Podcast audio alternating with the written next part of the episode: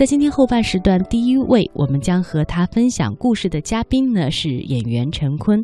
陈坤在几年以前呢，呃，开始了一项叫做“行走的力量”的活动。那么在做这个活动的过程当中呢，他得到了很多的感受。这种感受呢，是和他之前做演员时候的感受是有一些不同的。我们来和大家分享一下。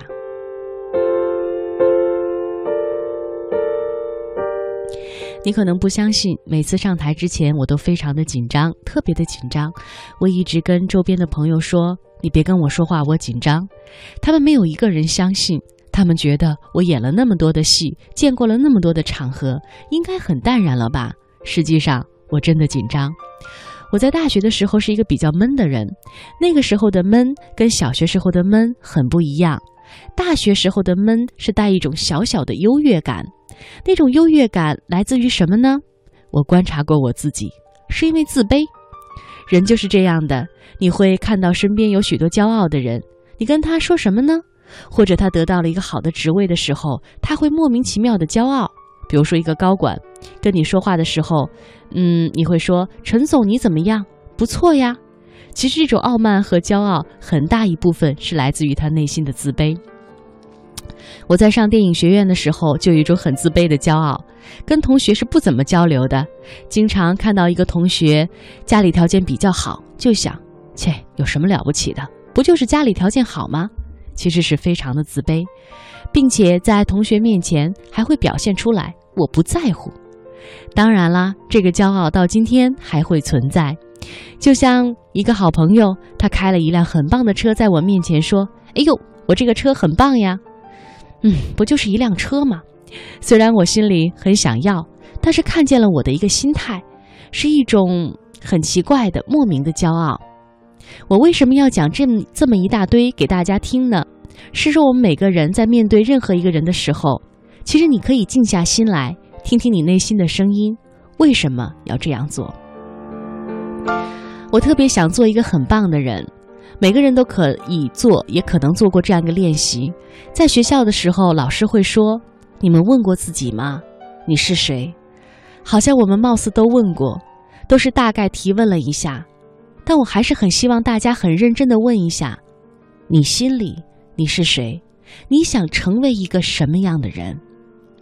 我非常想要倡导一个新的方式，叫往回走。什么叫往回走？我们的眼睛永远在看外面，看到所有的人邀请我们。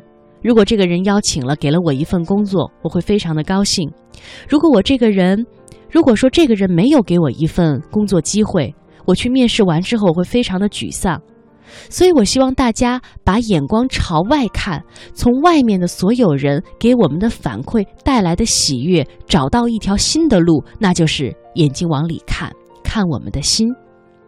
怎么样看我们的心呢？我提出了一个新的方法，叫“行走的力量”。